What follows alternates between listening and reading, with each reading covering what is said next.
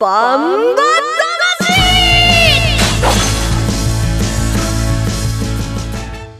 ジャガバンバ魂。この番組はバンエイト価値の提供でお送りします。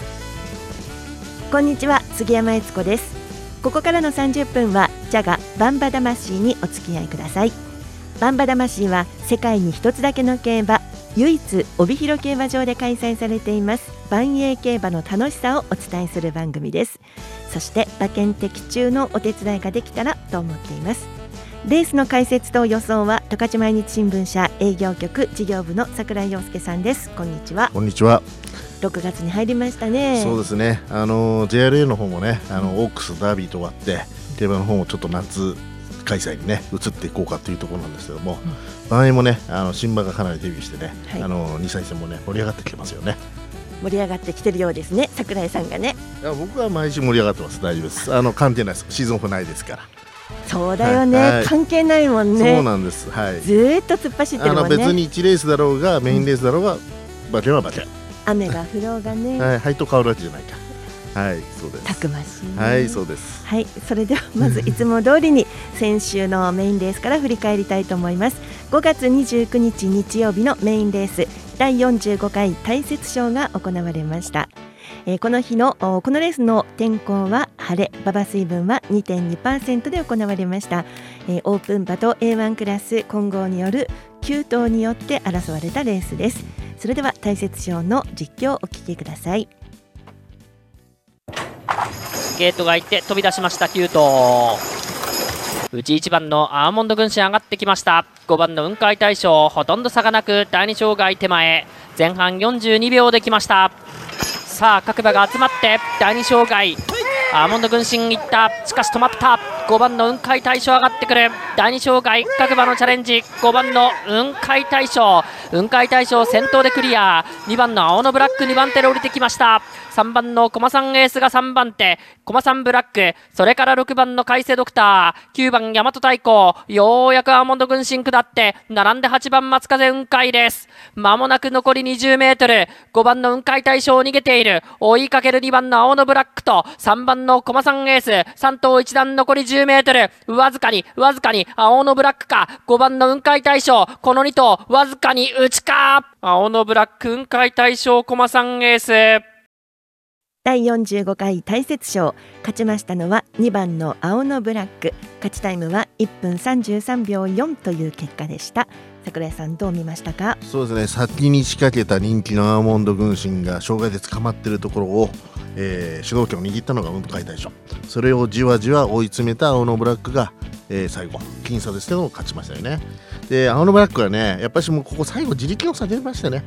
あの運河大賞もねいいレースしたんだけどももうやっぱりあの重賞も勝ってますしあの裏ックはやっぱり強い馬ですよね。はい一番人気のアーモンド軍神どうでした？これはね前も小林長長知先生ともねお話ししたことなんですけど、このやっぱ障害次第なんですよ。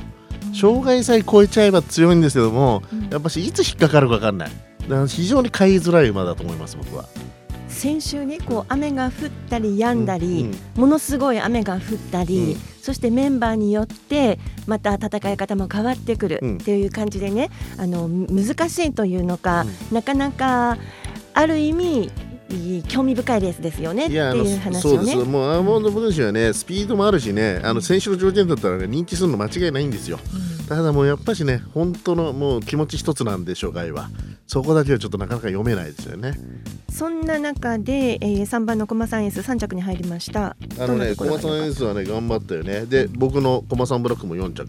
僕の？本命本命でした。誰の？でね本命ででこれ5番人気で4着はバーディーですよもう外れましたけど馬券は結論から言うと、はい、だから、ね、この駒さん2頭頑張りましたよね。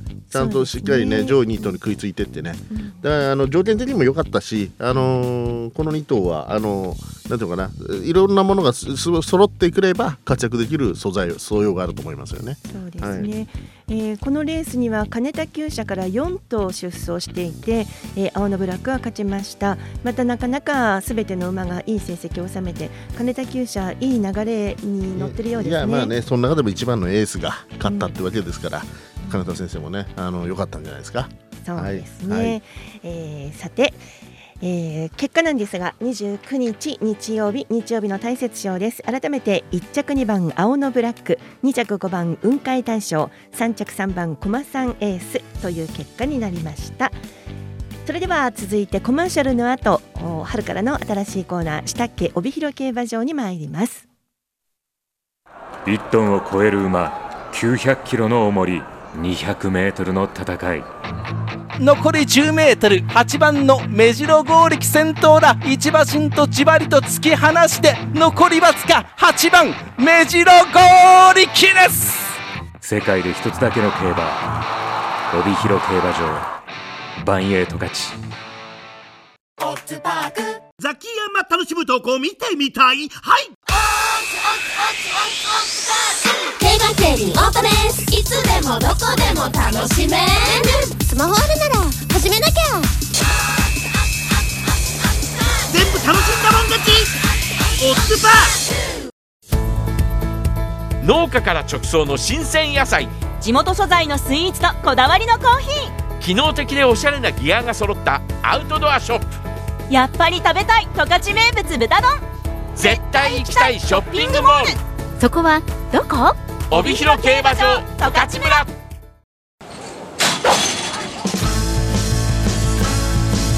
バンバ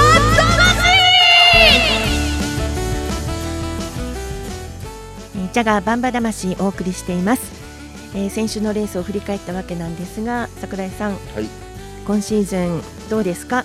あ毎週3000円ずつ馬券を買っているわけなんですが珍しいですね。あ56連敗ですか。はい。珍しいですね、はいはい、僕はねまあ大体3回に1回ぐらい当たる計算なんですけど今年は、ね、私が桜井さん5連敗珍しいですねって私が自分で言ってんね、はい、でもねあのもういいとこいい線ついてるんで必ず当たりきますから大丈夫です、うん、いつか来る日待っててください。こんなわけにはいかないと思いますが、はい、さて続いてですね、えー、じゃがお聞きの皆さん帯広競馬場お出かけの方いらっしゃいますか、えー、後ほど紹介しますがもう今はネットでもこのあのラジオが聞けたり、そして、えー、競馬が見られますから全国各地からあのいつかは行ってみたいと思っている方いらっしゃると思うんですね、えー、参考にしていただきたいと思います、えー、帯広競馬場の楽しい嬉しい美味しいを紹介するしたっけ帯広競馬場このコーナーを担当するのはジャガの馬女5歳シータちゃんです5歳シータのしたっけ帯広競馬場バンバ魂お聞きの皆さん、こんにちは。今日も京都で5歳シータです。よろしくお願いいたします。今週は帯広競馬場のプレミアムラウンジをご紹介いたします。場所なんですが、帯広競馬場の3階にあります。こちらではレースコースを一望できるカウンター席とソファー席が設置されています。まさにプレミアムといったところですね。では今日は広報の徳田直子さんにお話を伺います。よろしくお願いします。よろしくお願いします。それではプレミアムラウンジについてご紹介いただけますでしょうか？はい。まずやっぱりゆったりと万栄競馬を見ることができるこれに尽きると思います、うん、でワンランク上のソファーだとかのテーブルとかご用意させていただいておりますのでぜひゆっくりレースをご覧いただきたいです。これはあのどうやって使うのかこう申し込みから教えていただけますか、はい、まず現在なんですけれどもあのコロナ禍ということもありまして完全予約制で受け付けております。ご利用日の前日までにご予約ください。で電話番号お申し込み方法についてはバンエイト価値のホームページに書いてありますのでご覧いただければと思います。はいわかりました。えっ、ー、とですねあのどういったお客様のご利用が多いかについてお教えください夏とかになりますと外のテラス席もありますので結構あの初めて来られた方でもゆっくりと競馬見てみたいで気持ちよい風に当たりたいっていうことであのご予約される方もいらっしゃいますし、あとはそこのプレミアムラウンジで馬券を買って払い戻しするのが全部一つの流れでできますのでしっかりと馬券を買いたいんだっていう方も結構あのリピーターとして来てくださってます。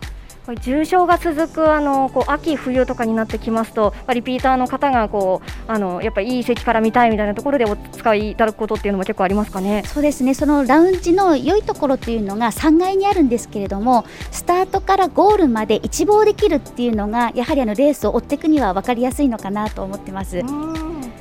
れを求めてあのラウンジでやっぱりゆったり見たいなっていう方も結構ご利用される感じですかね。そうですね。でレースの時間帯になったら中のソファー席から外のテラス席に出て直接生観戦されるっていう方もいらっしゃいます。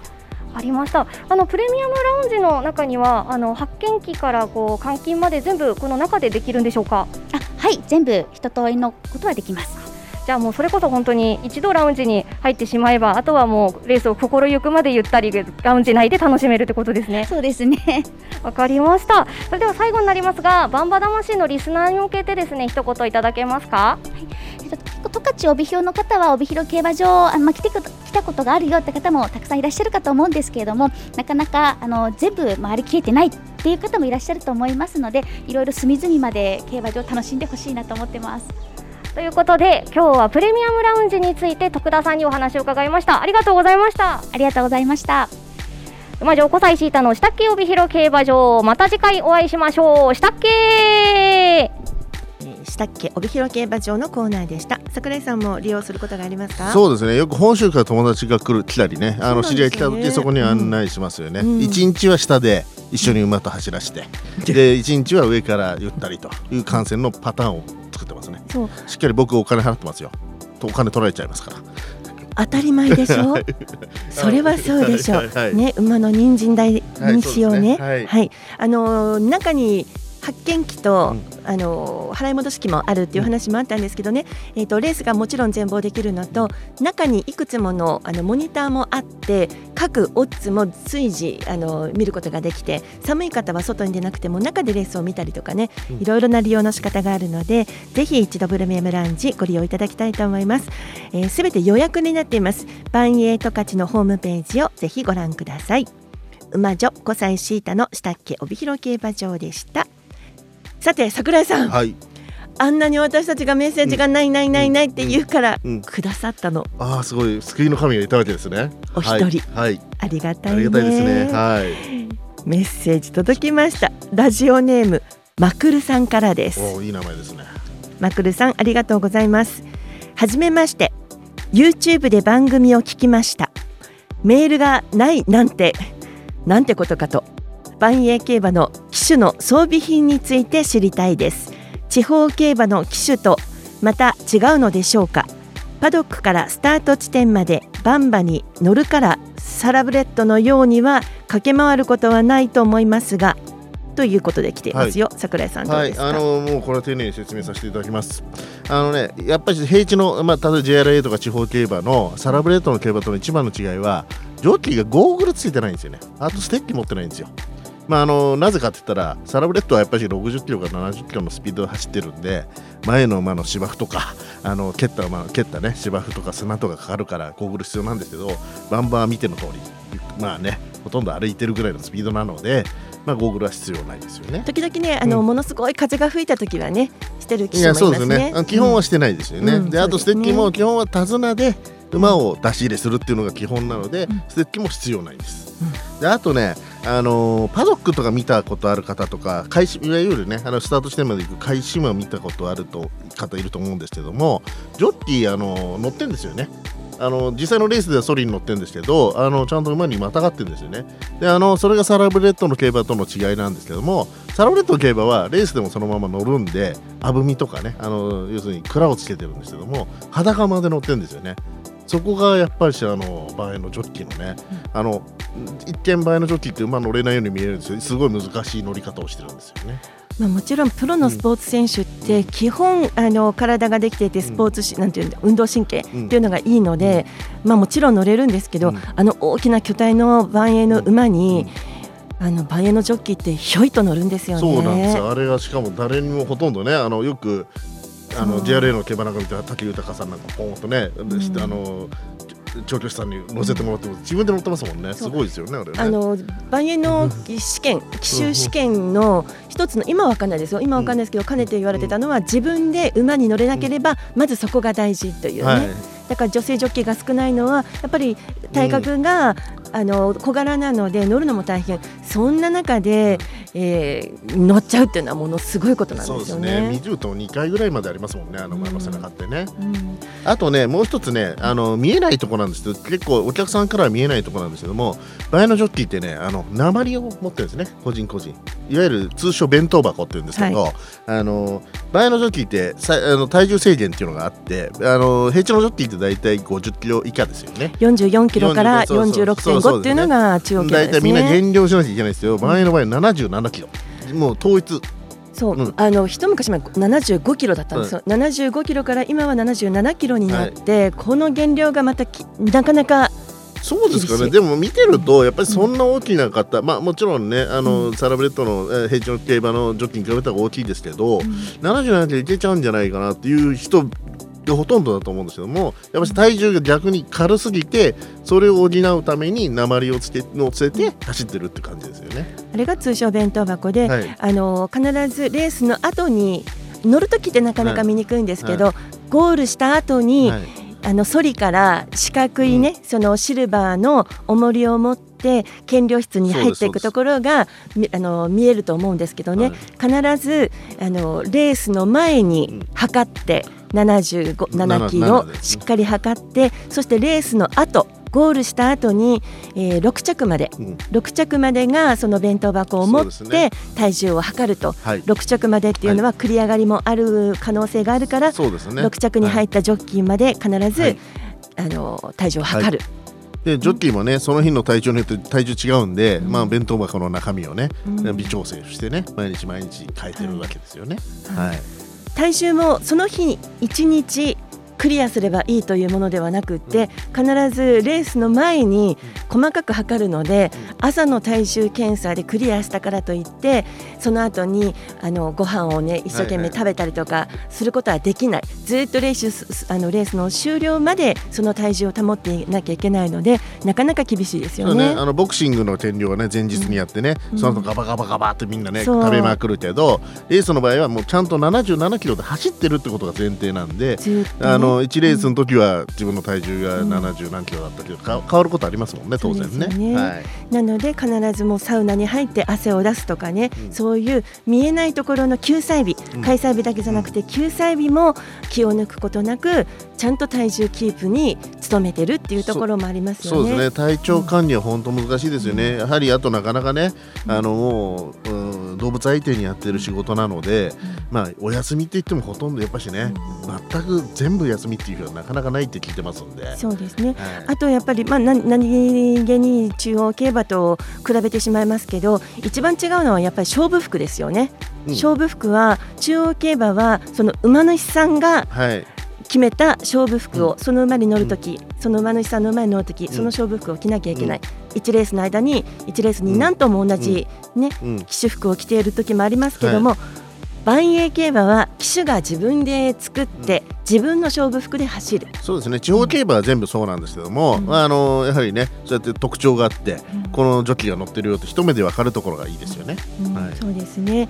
そこがずっと生涯自分はこれでデビューしたらずっとそれで走り抜くんだっていうところのやっぱり勝負服決めるときって緊張もあるけど楽しいんじゃないですかね。そうですね。僕も知り合いの,、馬あの中央競馬の馬主さんなんかもやっぱりそこはすごい、あの念入りに慎重に考えてましたね。ね。はいあと装備品という話ありましたけどブーツもねあれも自分で用意しますけども、中央競馬は軽い方がいいですもんね。そうですね。はい。だけどあの万栄競馬のジョッキーはそれに乗って力も常にそれに対しての力地面に対しての力がかかるのでブーツも消耗は激しいみたいですよね。そうですね、なんかもうやっぱりその辺のお金もかかりますよね、そうですね。ジョッキーたちはね、賞金もね、稼いでもどんどんどんどん。そっち？そっち、はいはい。なかなかねやっぱりそこはもう万栄らしいことがいろいろあるんですけどももう時間でなかなか説明しきれないところはまたね、丁寧にお話ししていけたらなと思っています。まあ、ぜひね、あのマクロさんもね、その辺注目してね、あのレース見てもらいたいですよね。そうなんですよ、メッセージ本当にありがとうございました、えーメッセージくださったマクルさんには万栄オリジナルグッズプレゼントいたしますメッセージありがとうございましたまたください。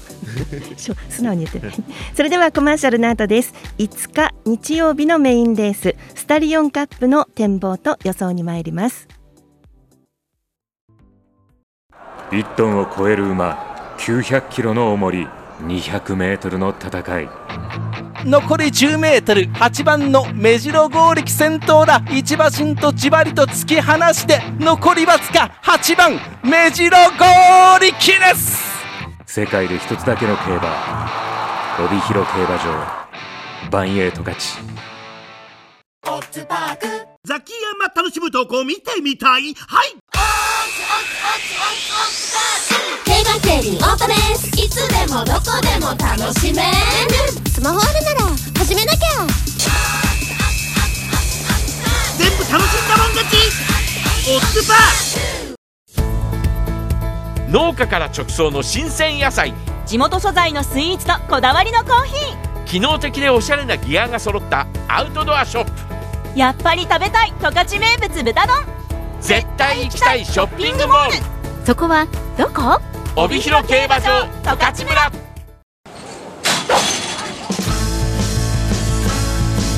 バンバ続いては6月5日日曜日のメインレースです。第10レーススタリオンカップの出走馬紹介してまいります。1番新鋭ボブ藤本匠。2番ゴールデン風神藤野俊一。3番競泳流村上明。4番目室ボブサップ阿部武富。5番ミノル新山西翔太。6番北野裕次郎菊池和樹。7番青のソルテ金田力。8枠8番銀次渡来心。8枠9番目白剛力西健一。第10回スタリオンカップは以上の9頭が出走となります。さあ桜井さんどう見ますか？ちょっとね珍しい条件戦でね、あの3歳以上の選抜馬ということで、まあ、3歳以上の選抜馬の中には目室ボブサップだとか目白剛力だとか北野裕次郎だとかおなじみの豪華メンバーもいるんですけどその中に下級条件の馬が混ざっていて、ハンデ、えー上最大30キロのハンデ差があるレースということでちょっと一風違って変わったねあのメンバー構成になってますよね。選抜というとどういう選抜になってきますか？これどうなんですかね、ちょっと僕も、あのあの、あまり調べられてないんですけど、選,、うん、選抜ですね、はい、幅広いですね、はい。えー3歳以上ということですが今回は5歳から8歳までということになります。このなんかえー、と牝馬が1頭ですかね。新鋭ボブですね、ね。はい、こう一点出走となるんですね、はい。ですからこの1頭が650キロの負担重量なんですがミノル新山も650そして青のソルテも650というこの辺あたりが軽ハンデになっていくんでしょうかね。はい、そうですね、はい、ね、最高でも680キロということです。えーそんな中で4日土曜日十勝毎日新聞掲載ネットバンバ金太郎の様子を見てみますと4番の目室ボブサップにグリグリ二重丸3番の競泳流に丸上から新鋭ボブゴールデン風神目白剛力というところに印がついてますよ。はい、どうですか桜井さん？あ僕の予想ですか、もう早速。いきますか、はい、あの僕もこれはもうね、あのメモロボブサップで仕方ないのかなと思ってます。仕方ないってどういうことですか、これね、あの主力はみんな6 680キロ。で、あのまあ、メモロボブサップね、今季初戦のあれ、あ今季あれですね、せ前走ですね、あの5月の重賞では2着に、ま青のブラックの2着に負けたんですけども、まあ、その後一回、一回戦休ませて、リフレッシュした状態で出て、でしかも主力の、まあ、ライバル勢とはハンデ一緒と。で、まあ、相手関係ね、やはりあの条件はハンデ軽いと言っても、やっぱりこの辺りにはもうメモロボブサップ負けちゃいけないと思ってるんですよ、僕は。でそうなってくると、やっぱあの主力級と同ハンデならば、ここは負けられない一戦かなと、まあ、もちろん重賞でないんで、ここ、明治の試合はしてないと思うんですけど、まあ人気にもなると思いますし、これは僕はね、あの3連単一着固定でいきたいと思ってます。はいメムロボ、まあ、であの馬番行く前に、はいメムロボブサップその一回休んで、まあ、リフレッシュしてっていうね、桜井さんはそんな感じでしたけれども、まあ、ゆっくり長く今シーズンはゆっくり行こうっていう感じですか？いやまあそれはまあやっぱり番組とか構成を見ながらハンデ関係とかも見ながらなんで、陣営の考え方一つなんですけども、あのーまああのまだねシーズン始まったばっかなんでそんな疲れは出てないと思うんですけども、あの使ってきてるまあやっぱちょっと一ランク上なんでこの馬っていうのは。そうですよね。はい、そういう意味ではあのまあ前回休んだってことももちろんプラスになるし、うん。あともうこのなんて言ってもやっぱ同ハンデで出れるってことは今回は強みですよ。そうですね、まあ、余裕っていうことはないと思いますけど、その間、シーズンを通して全体的に考えてるのかなって言っったりだってとにかく出せ出せ走れ走れっていう感じではなくて、まあそうじゃないですからねねメモロボブサップなりの貫禄のある出走ということになると思うんですが、えー今回は3連単。はい。ということ相。手というかね、うん。あのメモロボーザップ頭固定したんですけども、はい。ちょっと相手で僕気になってるのがゴールデン夫人という馬、えー、670キロ10キロ軽いっていうのもあるんですけども、うん。やっぱりここ富士の騎手主戦の富士の騎手を排してきたってところに、勝負感勝負がけ感が結構プンプンするので勝ちに来てるっていう、まあもちろんあの実力的にもちょっとねあの客室的にもメモロボブサップ任すまでは難しいかと思ってるんですけどそうですか。23着なら十分あると思ってるんで、これ僕3連単6点でまとめました、えー4から2を2着にしての369、えー2を3着に固定しての369の2着というで6点がですね、まあ、3はあのあれですね競泳流えー北野雄一郎目白豪一と、まあ、実力馬ということに流す形ですね。3番の500円ずつね。うん、わかりました。じゃあ4番のメムロボブサップ、そして2番のゴールデン風神は強いと見て、えーその中に入れてきたのが3番の競泳流、6番の北野裕次郎、9番の目白剛力、実力馬だから。でさらっと言っちゃいましたけど。まあ実力馬で決まっちゃう可能性あるんだけど、これね強いと思ってないないんです僕ゴールデン富士は。え。ただ23着なら十分突っ込んでくる今回の条件うん。であると思っているんで、今回の条件というのは負担重量ですか？10キロ軽いのと、富士のジョッキを排してきたと、うん。ここはやっぱし強みじゃないですか。人まあそこそこ人気になると思いますよ。4番人気ぐらいになるかなと思ってますね。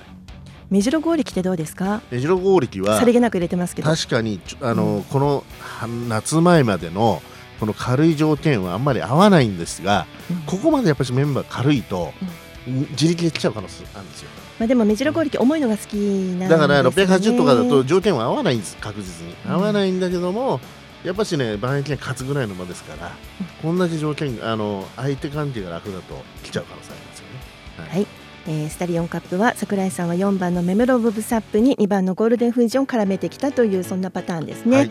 はい、当てます、当てましょう。はい、えー6月5日日曜日のメインレース第10レースの第10回スタリオンカップ20時10分発送の予定です。発送時間間違わないようにしてください。そして今週の予想もぜひ参考にしてください。